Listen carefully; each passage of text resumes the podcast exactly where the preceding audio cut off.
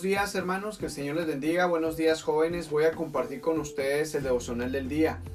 Y vamos a estar meditando en la resolución número 9 de Jonathan Edwards, que dice así. Tomo la resolución de pensar mucho en todas las ocasiones acerca de mi muerte y estar atento a todas las circunstancias que van ligadas a esa realidad. Para empezar, ¿qué joven a la edad de 19 años se pone a meditar en la muerte? Y aún más sorprendente es agregándole el adverbio mucho, que expresa cantidad de veces en las que el joven pensaba o meditaba acerca de su muerte. Asimismo, la siguiente expresión fortalece la idea primaria, agregando que lo hacía en todas las ocasiones. La pregunta es, ¿qué llevó al joven Edward a hacerse esa pregunta y estar atento a las circunstancias que van ligadas a esa realidad? Conviene subrayar que hay que conocer parte del contexto que lo llevó a pensar de esa manera y que es conveniente que tú también pienses en eso. El joven Edwards desde muy pequeño tenía ciertos afectos religiosos. Junto con otros niños de su edad habían construido una cabaña para orar y platicar sobre diferentes temas religiosos. Además de ser afectado por las predicaciones de la iglesia, eso le movía a pensar sobre el destino de su alma. En varias ocasiones había caído en un autoengaño con los deberes religiosos pero sin una genuina conversión. Es decir, había participado de la guía de sus padres en los caminos del Señor, había tenido los mejores maestros de la Biblia, pero él sabía que no era cristiano. Después de estos afectos religiosos sobre la oración y la meditación de la palabra, abandonó varias veces la oración y la meditación regresando como el perro a su propio vómito, llevándolo a caminos del pecado. Proverbios 26:11.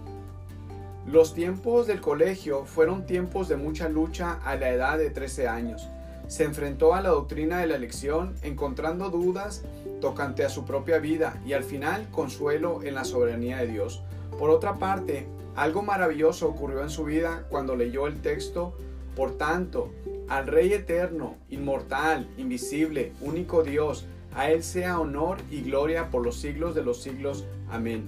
1 Timoteo 1:17.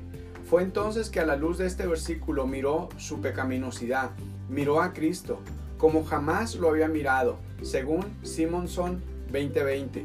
Relata que el 12 de enero de 1723, en su narración personal, su diario y sus resoluciones, se puede cotejar la conversión del joven a la edad de 19 años en la página 32.